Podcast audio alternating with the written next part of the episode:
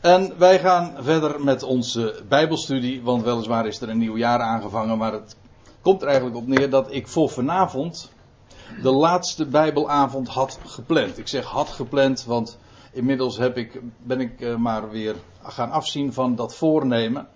Want toen ik bezig was met de voorbereiding, toen zag ik dat de resterende versen toch net even te veel zijn voor één avond. En ik heb geen zin om al te zeer paniekerig te gaan haasten. Dat lijkt me geen goed idee.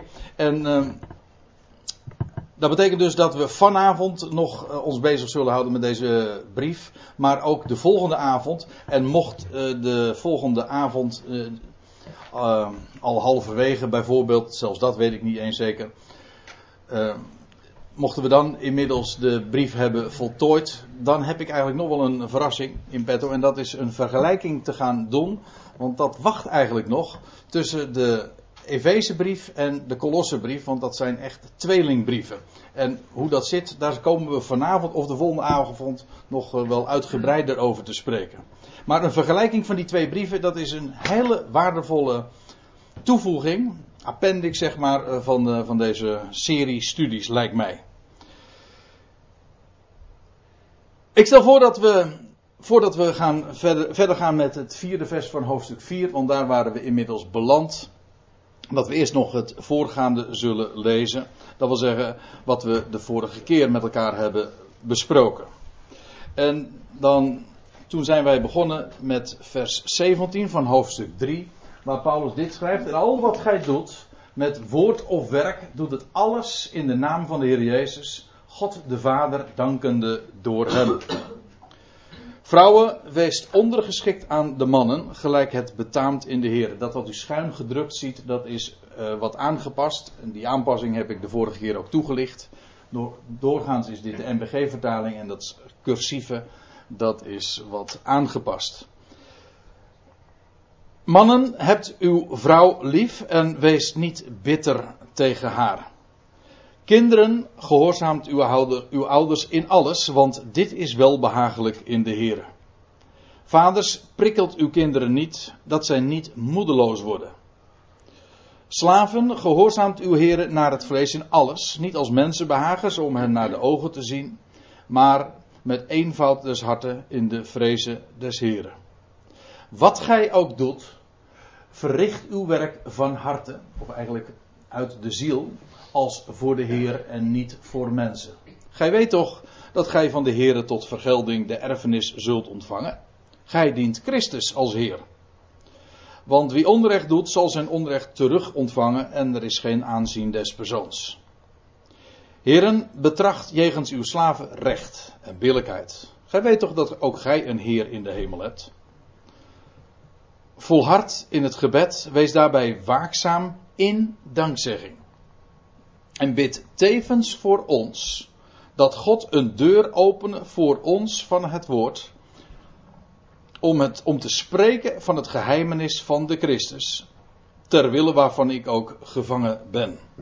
En dat was het laatste waar we de vorige keer bij hebben stilgestaan. Dat geheimenis van de Christus. En over die open deur, wat niks anders is, dat hebben we toen ook gezien dan de mond. Dat God een deur, de deur zou openen van het woord. En, ja, en daarmee zijn wij ook trouwens op een heel centraal thema gekomen. Niet alleen maar van deze brief aan de Kolossers, maar ook van die van de, van de Efezebrief, de gevangenisbrieven, namelijk het geheimenis.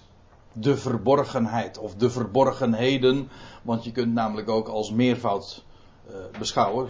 Paulus schrijft ook in, in, de, in het meervoud.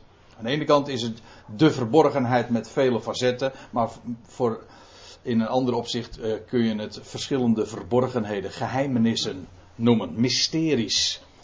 Hoewel dat woord in het Nederlands net weer even een andere klank heeft. Het is namelijk iets, een geheim, dat wat aionen en generaties voorheen, dat wil zeggen vanaf Paulus gerekend, uh, verborgen is geweest, nooit bekend is gemaakt. eh, dat is aan hem bekendgemaakt. Aan hem is het beheer van het geheimenis, van de verborgenheid toevertrouwd. En de vorige keer heb ik al, al even ook iets aangegeven in die richting. Namelijk dat de verborgenheid verband houdt met het werk dat God doet, het verborgen werk. Dat is ook alweer een reden waarom het de verborgenheid heet. Het is het verborgen werk dat God doet, nu onder de natieën. Kijk het maar na in de, in de concordantie. En met name dan in de, ook in die gevangenisbrieven. Dat als Paulus spreekt of schrijft over de verborgenheid. Of de verborgenheden. Dan schrijft hij dat altijd eh, met het oog op de natieën. Het idee is daarbij dat het heil, de boodschap, de redding eh, van Israël is weggenomen. Dat wil zeggen, ooit was het toevertrouwd aan Israël. Israël is terzijde gesteld. Eventjes geparkeerd aan de, in de berm, om zo te zeggen. En nu is het de boodschap richting, de, niet richting, het is aan de natie toevertrouwd. En Paulus is daar feitelijk ook het embleem van. De apostel van de natie. Waarbij, dus even een zijpaadje, de uitdrukking de apostel van de natie niet betekent dat hij een, een apostel is die zich richt op de natie. Niet een apostel voor de natie. Dat is trouwens wel waar hoor. Maar als, als daar staat dat hij een apostel van de natie is, dat betekent hij hoort zelf bij die natie. Het heil is, handelingen 28, vers 28, bekend, een heel belangwekkend sleutelvers. Dit zij u bekend dat het heil Gods, uh, dat het heil Gods naar de heidenen gezonden werd. Dat wil zeggen, aan de heidenen toevertrouwd werd. Het, zou, het heil zou uh, geopenbaard worden via Israël. Israël is door ongeloof terzijde gezet en nu doet God een verborgen werk onder de natie. Dus feitelijk komt het uh, erop neer, die, die, dat geheimenis van de Christus is, heeft alles te maken met Gods verborgen werk, met het feit dat het koninkrijk vandaag verborgen is, Israël terzijde staat en dus alles eh, plaatsvindt onder de natie. En feitelijk, en dat is het laatste wat ik er even in dit verband over wil zeggen, de natie Israël is ook verstrooid onder de natie. Zodat Israël geen aparte plaats nu heeft. Weliswaar wordt het volk bewaard voor de bediening die het alsnog straks zal ontvangen en zal vervullen. Maar nu is het zo dat Israël als, als alle andere volkeren is, Lo-Ami, gewoon een, na, een van de natieën. En ook verstrooid onder de natieën. En er is momenteel geen enkel verschil tussen Jood en Heiden. In het beheer van het geheimenis. En misschien is het een hele mond vol wat ik nu zo even in een paar uh, woorden zeg. Maar ja, dat uh, onderwerp van het geheimenis van de Christus. Dat is een van de thema's die de apostel Paulus aansnijdt in deze brief, in de andere brieven. Daar is zoveel over te vertellen. En het is daarom ook dat hij zegt: bid voor ons dat God een deur openen een deur openen voor ons, namelijk van het woord, om te spreken van het geheimenis, de verborgenheid van de Christus. Dus dat lag op zijn hart, dat, of op zijn hart, dat was zijn missie ook. Eh, hij zegt ook, ter wille waarvan ik ook gevangen ben. Paulus was een gevangene, waarom? Wel, in feite, omdat hij een apostel van de natie is.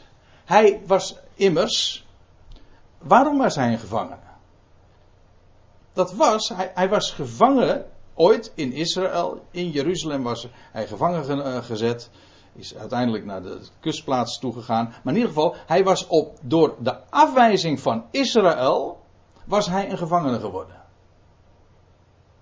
Dus zijn banden, zijn gevangenschap, het loutere feit dat hij een gevangene was, dat was een uitbeelding van Israëls ongeloof. Daarom was hij een gevangene. en feitelijk daarmee dus ook een, een, een uitbeelding van Israëls terzijdestelling.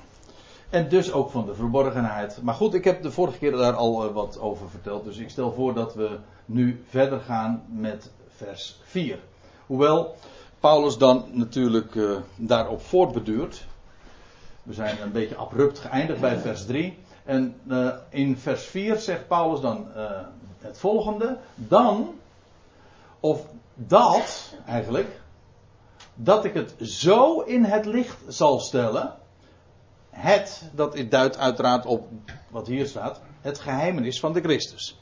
Het gebed zou daarom gaan dat hij daarover zou spreken. Over de verborgenheid van de Christus. Waarvoor hij een uh, gevangene is. En dan zegt hij, zodat ik het zo manifest zal maken, zodat ik het in het licht zal stellen. Dus het geheimenis van Christus. Als ik het behoor te spreken. Dat behoor, dat is nog vrij uh, eufemistisch gezegd. Want het is eigenlijk, uh, het, is het uh, Griekse woord voor moeten. Ik ben nogal iemand die er graag op wijst op waar de op, uh, ontmoeting, uh, op ontmoetingsplaatsen. Dat wil zeggen, waar uh, in de vertalingen ten onrechte het woord moeten gebruikt wordt. Dat is heel vaak. En vaak staat, strijdt het ook zo met de hele sfeer en de boodschap die de apostel Paulus uitdraagt. En dan past dat woord moeten niet. Maar nou kom ik op een ander geval. Waar het woord moeten er juist wel staat. En dan, eh, dan, geven ze het, dan verzachten ze dat weer met behoren. Waarom zeg ik dat? Wel, het gaat erom dat Paulus daarmee aangeeft. Het is bindend voor hem om zo te spreken. Dat was maar geen. Dat was, het was niet optioneel, zo van, nou ja, ik kan het zo, zo vertellen en ik kan het zo vertellen. Nee, als het gaat om de boodschap, had, waren er geen concessies te plegen. Hij moest het zo spreken zoals het hem toevertrouwd was. Dat was heilig woord van bovenaf hem toevertrouwd. En hij zegt elders, maar dat is een iets ander verband, maar het idee is hetzelfde in Galaten 1. Hij zegt, als ik nog mensen trachtte te behagen, dan zou ik geen slaaf van Christus meer zijn. Ik ben, ik ben geroepen door hem, dus ik, ik ben zijn dienstknecht. En dus heb ik maar één ding te doen, en dat is dat te spreken wat mij is toevertrouwd. En hoe de, dat ontvangen wordt, dat is mijn is punt niet. Ik las vandaag, het was, ik, weet even niet meer waar ik het las, maar in ieder geval van iemand die een, eh, een, een spreuk had geplaatst. Ehm, het ging niet over de Bijbel of zo, maar ik vond hem wel erg mooi en past wel in dit verband. Ik ben niet, ik ben uh, verantwoordelijk voor wat ik zeg. Ik ben niet verantwoordelijk voor of men mij begrijpt. Dat is een aardige voor in het algemeen. En dat is voor Paulus ook. Paulus was verantwoordelijk voor dat wat hij, te zeggen, wat hij zou zeggen. En dat dat op onbegrip stuit. Ja, nou ja, het, uh, dat zijn zo. Dat kan. Niet dat hij daarop uit is. Daar is geen, laten we wel wezen, daar is geen enkele spreker op uit. Om misbegrepen te worden. Elke spreker probeert, of heeft op, het oog om juist iets over te brengen, te communiceren. Maar als, dat, als het op verzet stuit, en dat doet het evangelie per definitie ook. Ja, oké, het zijn zo. Maar goed, Paulus zegt dan dat, dat hij het zo zou vertellen, zo manifest zou maken, als het voor hem bindend was te spreken. En dan, vers 5. Gedraagt u als wijzen ten opzichte van hen die buiten staan. Wees, letterlijk, wees in wijsheid wandelende. Ik hou wel van het woord wandelende. Het is dat niet omdat dat nou zo'n heel praktisch begrip is, maar ik bedoel, uh, daar, daar, spreekt ook rust uit. Het heeft ook te maken, het geeft ook aan dat, dat die wijsheid alles te maken heeft met elke stap die je zet. En Paulus zegt, wees in wijsheid wandelende. Ten opzichte van hen, of gericht op degenen die buiten zijn. Dat is een uitdrukking die Paulus ook uh, elders wel eens een keer bezigt. Hij spreekt over degenen die binnen zijn. In Korinthe bijvoorbeeld. En over hen die buiten zijn. Dat wil zeggen, hen, zij die geloven. De, de huis, gelaten 6. De huisgenoten van het geloof. Zij die gewoon bij de, ja, het huis van het geloof behoren. Maar degenen die daar buiten staan, die niet geloven, dat zijn, de, dat, zijn, dat zijn zij die buiten staan. Nou, dan zegt Paulus, wees in wijsheid daarin wandelende. Wijsheid heeft te maken ook met het, dat is, is niet uh, het leven onder een bepaalde uh, regime van, van wet. Of. Nee, het heeft te maken met je verstand ook gebruiken. Dat wat je hebt weet, uh, daarin dat ook gebruiken om, om elke stap te zetten. In wijsheid wandelende. En ik herinner me dat we, dat was alweer een heel tijdje geleden, maar dat ik toen, ik, uh, het was ergens in hoofdstuk 1, dat ik wat verteld heb over het woordje filosofie. Dat woord Sophie. Dat uh, grappig is, het is een Grieks begrip, bekend, een bekend Grieks woord, maar dat woord Sophie komt etymologisch, als de, de oorsprong van het woord, komt uit het Hebreeuws van het woord Tsofim. En dat betekent een, een wachttoren, een uitzichttoren. Zodat Sofiem heeft te maken met uitzicht. Prachtige gedachte. Wijsheid is, heeft te maken met niet alleen maar met inzicht, dat is, dat is verstand. Maar het heeft ook te maken met uitzicht, met perspectief. De dingen in zijn verband ook kunnen zien.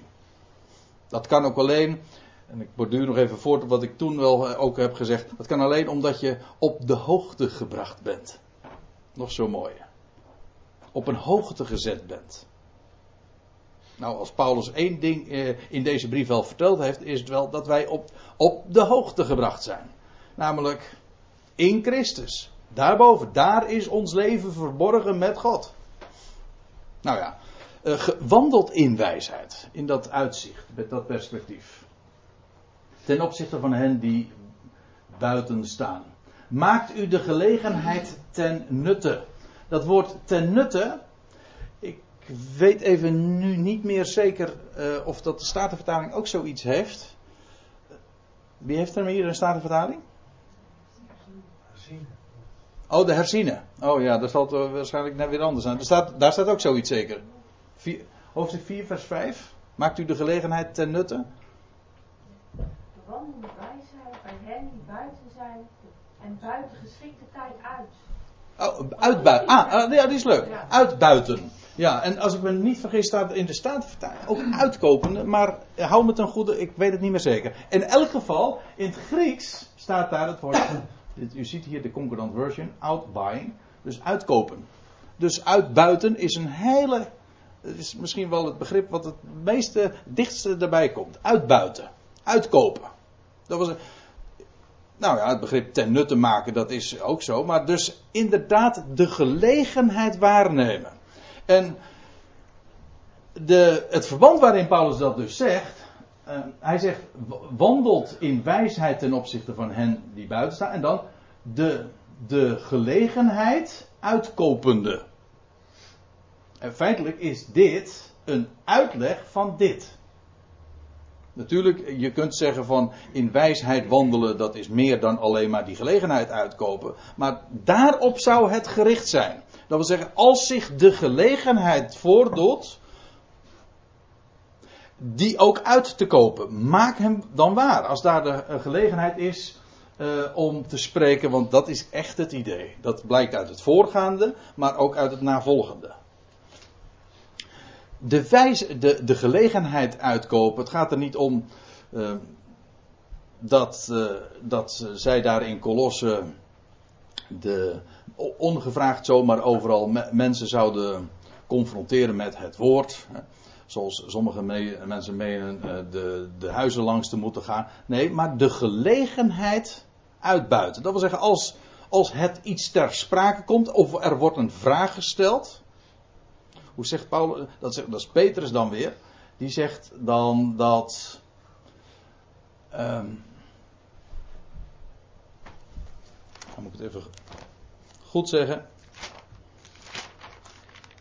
1 Petrus 3, vers 15. Ja. Heiligt de Christus in uw harten als Heer, altijd bereid tot verantwoording aan al wie u rekenschap vraagt van de hoop die in u is die uw rekenschap. Nou, dat is nou een prachtig voorbeeld van de gelegenheid te nutten maken. Dus als daar rekenschap gevraagd wordt, je hebt een gelegenheid, spreek inderdaad. Dat is een, geweldige gelegenheid om het woord door te geven. Dus daarop is dat, die, dat wandelen in wijsheid gericht. Altijd. Kijk, de Heer heeft ons maar niet zomaar geroepen. Hij heeft ons geroepen opdat we dat woord van Hem, dat dat zou gaan stralen in ons leven, zodat we inderdaad een middel, een instrument zijn in Zijn hand om anderen te bereiken. Zegen is nooit bedoeld uh, gewoon uh, als uh, idee van je bent een lieveling, de Heer heeft jou uitgekozen en dan ga je met een boekje in een hoekje zitten. Nee, het is juist, je bent uitverkoren, zoals Paulus uit ervaring maar al te goed wist, om een middel te zijn in zijn hand om anderen te bereiken. Ik in mijn klein hoekje en jij in het jouwe. Om het heel bescheiden te zeggen. Maar het is wel zo, en dat zie je dus hier ook, de gelegenheid uitkopende. Uw spreken, en dat bedoelde ik met het hele verband, maakt duidelijk dat het gaat over het woord doorgeven. Uw spreken zij ten alle tijden het woord van jullie, letterlijk, het woord van jullie, zij altijd. Nou, kijk, die vind ik wel grappig. Er staat in de vertaling, in de NBG-vertaling, aangenaam. Maar u ziet, in het Grieks staat er in genade. Daarmee heb je, zou je kunnen verdedigen, uh, duidelijk gemaakt wat uh, in genade is. Nou, genade is dus erg aangenaam. Dat is waar. En toch uh, ontgaat ons wat wanneer je het zo weergeeft. Het woord dat wij spreken, zij altijd. Dus niet bij gelegenheid. Kijk, er stond hier over de gelegenheid te nut te maken. Die, die gelegenheid doet zich niet altijd voor. Maar dat spreken van ons zou altijd in genade zijn. Ook zo'n heel centraal begrip. Nou, waar we het uh, de laatste 13, 14 avond, 13 avonden al zo vaak over hebben gehad. Ik herinner me nog erg goed dat we het hadden over, wat was het, vers 12 of zo, van uh, Colossense. Dat Paulus schreef over. Wees uh, begenadigd elkaar. Weer even goed citeren natuurlijk.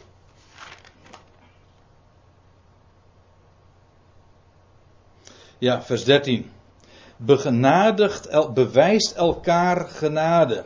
Indien de een tegen de ander een grief heeft, gelijk ook de Heer u genade bewijst, doet ook gij evenzo. Altijd maar weer spreken over de voorrechten, over dat wat je hebt ontvangen, dat de rijkdom. En eh, wandelen in genade, dat is niet, dat staat, eh, genade in de Bijbel staat, vooral in de bediening en de, in de geschriften van Paulus, altijd tegenover wet. Wet zegt, jij moet dit doen, jij moet dat doen. Dat is niet spreken in genade. Spreken in genade, dat is uh, je bewustzijn van de voorrechten en daarover spreken in dankbaarheid. Alles wat je hebt ontvangen en dat, uh, daarvan, uh, dat laten schitteren. In woord of in je leven. In genade. We wilden er trouwens ook nog dat is ook nog eventjes ter herinnering over de opvoeding de vorige keer. Over kinderen, ouders, vaders. En uh, dat, in, uh, dat, ze, dat de vaders hun kinderen niet zouden verbitteren, maar dat ze juist geprikkeld zouden worden. Niet om moedeloos te worden, maar juist gestimuleerd. Ook in de opvoeding, een opvoeding in genade. Paulus spreekt daar trouwens letterlijk over in, in Titus 2, vers 11. De genade Gods is verschenen om ons op te voeden. Opvoeden in genade, dat is niet vertellen wat ze moeten doen. Ook in het algemeen. Het is wel grappig dat ik dat nu zo ter sprake breng. Maar dat is eigenlijk ook omdat ik er de afgelopen week nog uh, een gesprek over gehad heb. Dat ging het over. Uh, ja, de essentie van opvoeden is niet dat je vertelt wat de kinderen moeten doen. Maar dat je vertelt hoe de dingen zijn je informeert, je vertelt de dingen. En, en, en, ze moeten zelf ook in hun leven dingen gaan ondervinden. En dan moet je soms wel verschrikkelijk je kop stoten, dat kan gebeuren. Maar daar kun je soms ook erg wijs van worden.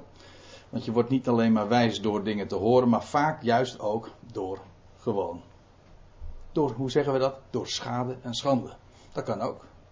Maar vertel de dingen. Vertel hoe het is. Dat geldt ook voor de dingen eh, van het woord doorgeven aan de kinderen. Vertel niet wat ze moeten doen, maar vertel wie hij is en wat hij met jouw leven kan, kan bewerken. Wat zijn plannen zijn, wat de rijkdom is. Kijk, daar gaat wat vanuit. Dat is vreugde, dat trekt ook aan. Wet stoot af. Uw spreken, het woord van jullie, zij altijd in genade. En dan staat erbij, uh, niet zouteloos. Letterlijk staat er, uh, met zout besprengd. Dus mijn vraag is dit gewoon hetzelfde. Uw woord, uh, dit met zout besprengd, dat is dus in genade. Waarbij zout, het idee van zout is, het is een smaakmaker. Ik had het net over, over aantrekkingskracht. Maar wat maakt eten aantrekkelijk? Dat is juist wanneer het met zout besprengd is. En dat maakt het pittig. Aangenaam. En dan zie ik er nog maar eventjes aan voorbij dat zout ook nog uh, bederfwerend is. Want zo wordt het ook gebruikt. Maar feitelijk liggen die betekenissen, uh, als je er goed over nadenkt, zeker typologisch, heel dicht bij elkaar. Want dat wat smaak maakt en geeft, namelijk zijn, zijn genade, dat is ook wat bederverend is. Wat niet aan bederf onderhevig is. En daarmee sprekend ook weer van onvergankelijk leven. Dus het woord zijn ten alle tijden in genade met zout besprengd. En dan, uh, gij moet weten, ook hier trouwens weer dat moeten. Je moet, uh, moet weten uh, hoe gij aan ieder het juiste antwoord moet geven. hier trouwens is het weer niet correct. laat ik het, laten we het even wat nader bezien. Uh, ziende of waarnemende of wetende hoe jullie moeten uh, antwoorden aan een ieder. Dat is een beetje lastig om het zo letterlijk mogelijk te vertalen, maar goed, we leggen de loop erop, dus dan, dan doe je dat toch. Om te antwoorden. Het gaat erom dat je weet. Ik, ik had het eerder over de apostel Paulus, die ook het op een op een bepaalde wijze moest vertellen. Namelijk zoals het hem was toevertrouwd. Dat geldt dat God voor Paulus, maar God voor ons net zo goed. Dat we weet hebben van wat we, kunnen, wat we uh, hebben te antwoorden. En dit haakt ook nog weer even aan waar ik het net over had, over die gelegenheid uitkopen. Er worden vragen aan je gesteld. Bedekt of onbedekt, of direct of indirect. Maar er zijn zo. Dat je vragen. Als daar vragen zijn. Weet je inderdaad wat het antwoord is? Dat wil zeggen, weet je wat de schrift zegt? Weet je hoe het zit? Dat is, dat is zo belangrijk dat je weet hoe het is. Niet dat je vertelt wat die ander moet doen, maar dat je antwoord geeft op de vragen die gesteld worden. En dan is het belangrijk inderdaad dat je weet. Niet dat je voelt, maar dat je weet wetende hoe je zou antwoorden.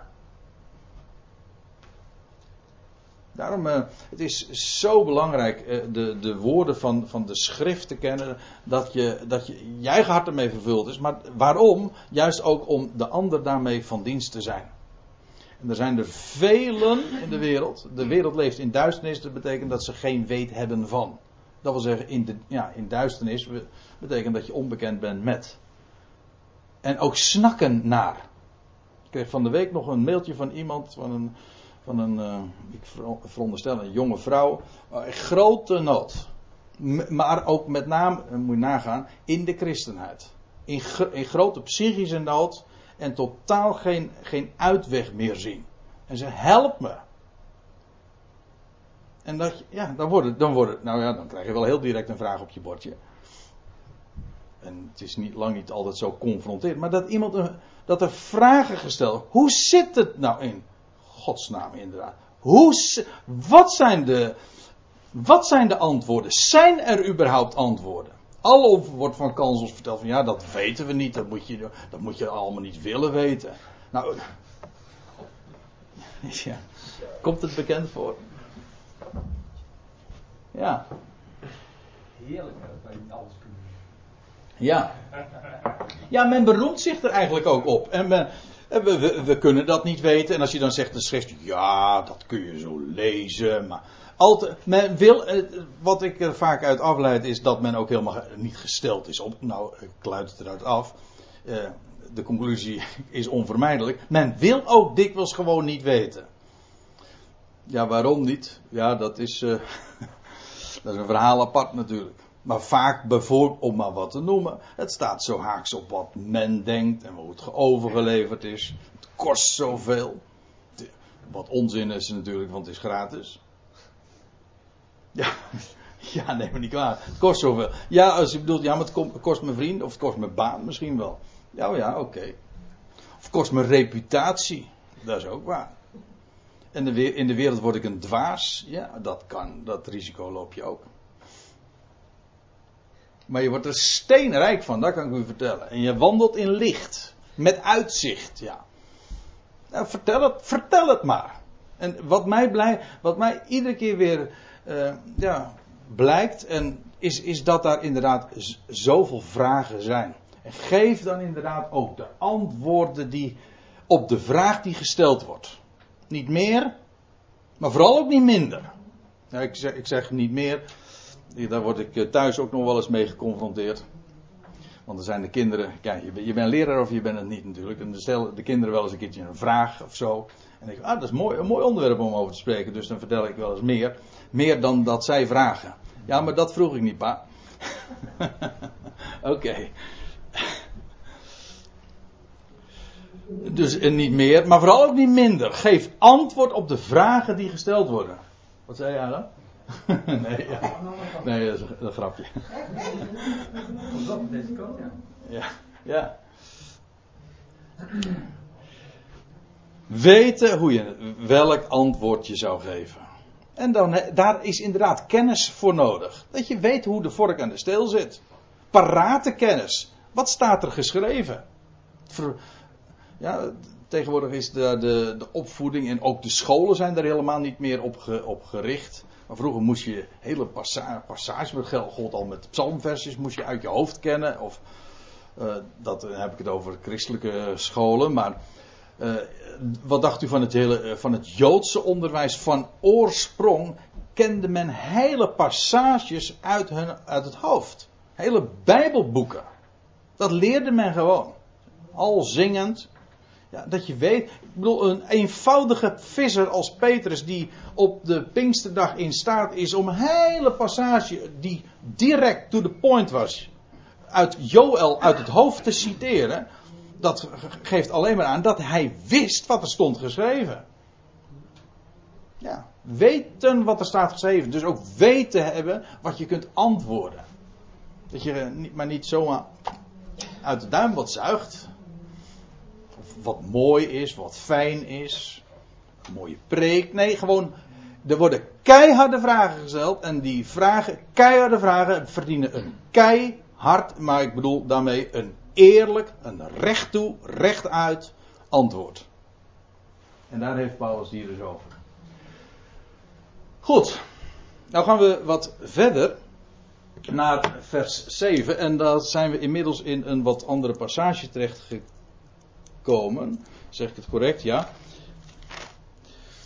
In mijn Bijbeltje staat er dan boven besluit en groet. Nou, daar gaan wij wat langer over doen dan, eh, dan, dat, je, dan dat voorlezing alleen maar veronderstelt. Want wat er dan gebeurt, en dat zie je heel vaak in de brieven, dat nogal wat namen passeren. En die wil ik ook wel voor het voetlicht plaatsen. Dat wil zeggen, over, over wie gaat het nou eigenlijk en, en wat eh, komen we daarin ook aan, aan de weet over de omstandigheden waarin Paulus dit schreef. En wat leren we daar allemaal van? Enfin, vers 7. Van, het is een beetje lastig, ik heb het nu dit vet, of in ieder geval duidelijk uitgedrukt en dit. Dat komt omdat in de grondtekst staan deze regel en deze regel pal onder elkaar. Dus van al mijn omstandigheden zal Tychicus u op de hoogte brengen. Op de hoogte brengen, bekend maken. U weet, ik ben wel erg uh, gesteld op dat woord op de hoogte brengen, maar er staat hier dus eigenlijk bekend maken aan jullie. Ja, wie is die Tychicus? Laten we daar ook eens eventjes naar kijken. Want die Tychicus komt een paar keer in de brieven voor. Om te beginnen al in het boek Handelingen. Wat geen brief is, maar daar schrijft Lucas over hem. En dan lees je in hoofdstuk 20, vers 4 over een Gaius. Ja, je, hebt, je hebt heel wat. eh, je hebt meerdere Gaius in, in de brieven. Je hebt heel wat Gaius zo rondlopen. Eh, ja, ik, het staat mij erg eh, helder voor de geest nog, want ik heb vorige week donderdag een studie gegeven in. Ik wou zeggen in Korinthe. Nee, eh, dat was niet in Korinthe, het was over Korinthe. In Bodegraven.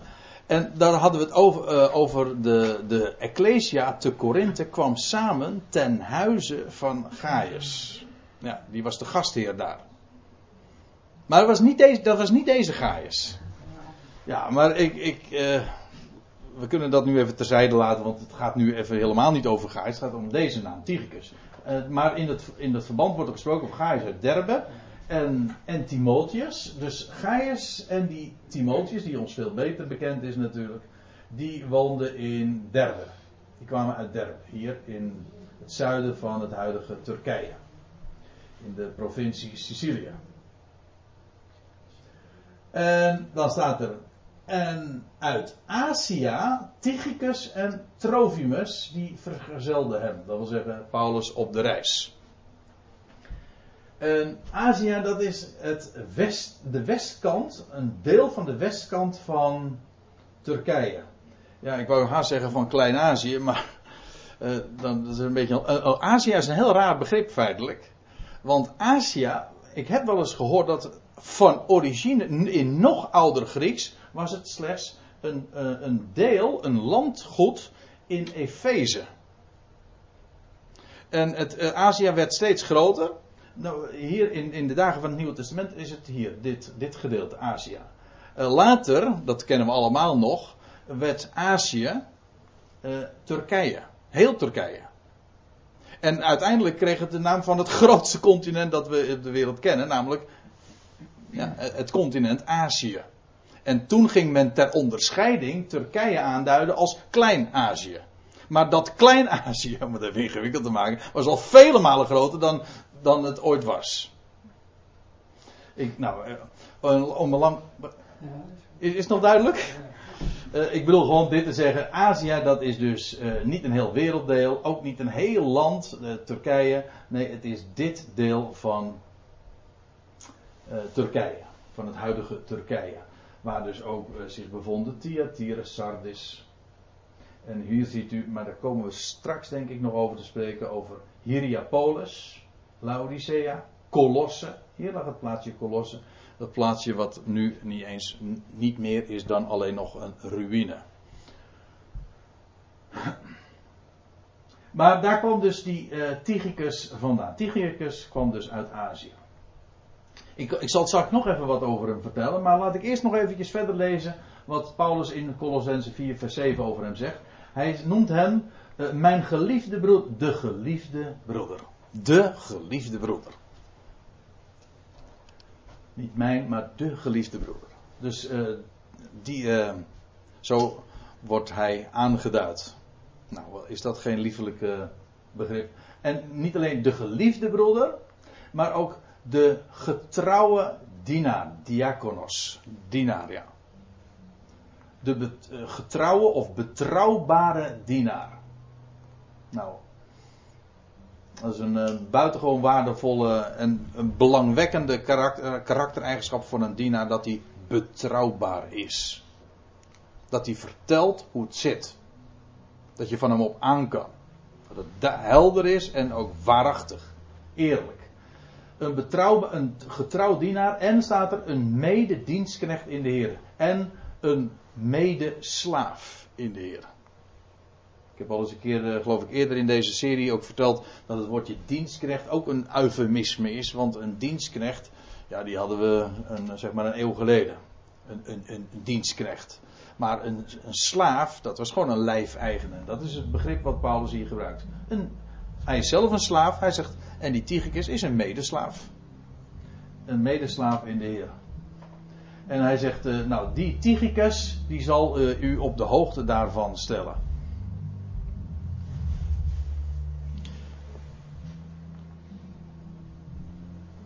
Nou, zometeen zullen we maar eventjes een verzoek doen of de muziek wat eh, zachter kan. Of in ieder geval de bas wat lager. Eh, ik wil nog even, voordat we gaan pauzeren, wil ik nog eventjes op deze schriftplaats wijzen. Want, moet, nou moet eens opletten. Dat is ook al even een introductie wat ik eh, al aankondigde over de vergelijking tussen de Efeze en de Colossensebrief. Dat zie je hier ook. Die Efe, de Colossensebrief, die lijkt als twee druppels water in veel opzichten op de Efezebrief. Ze zijn ook tegelijkertijd geschreven. En ik, ben ik zal u ook later laten zien dat Tychicus degene is die zowel de brief van de Efeziërs als aan de Colossers heeft overhandigd. En ik ga later nog aan, uh, zal ik ook nog laten zien dat de Efezebrief geen niet de Efezebrief is, maar de brief aan de Laodicea. Maar hou me ten goede. We gaan nu even naar de uh, Efeze 6. Daar wordt daar, daar, daar, zegt Paulus iets soortgelijks. Opdat ook gij van mij moogt weten hoe het met mij, hoe het met mij gaat, zal Tychicus, mijn geliefde broeder en getrouwd dienaar in de Heer, ziet u exact dezelfde benaming en dezelfde aanduidingen, u alles bekend maken. Dus dat wat Paulus over Tychicus aan de Kolossen schrijft, dat schrijft hij ook in de Efezebrief. Ik zei al, Efezebrief moet u eventjes tussen aanhalingstekens gaan schrijven, want het is niet de Efezebrief. Ik ga het nu even nog niet uitleggen, dat komt later. Nou, en hij heeft hem inderdaad om die reden tot hem gezonden. Maar ik stel voor dat we nu eerst even, een, even gaan pauzeren. En dan gaan we verder met deze Tychicus uh, na de pauze.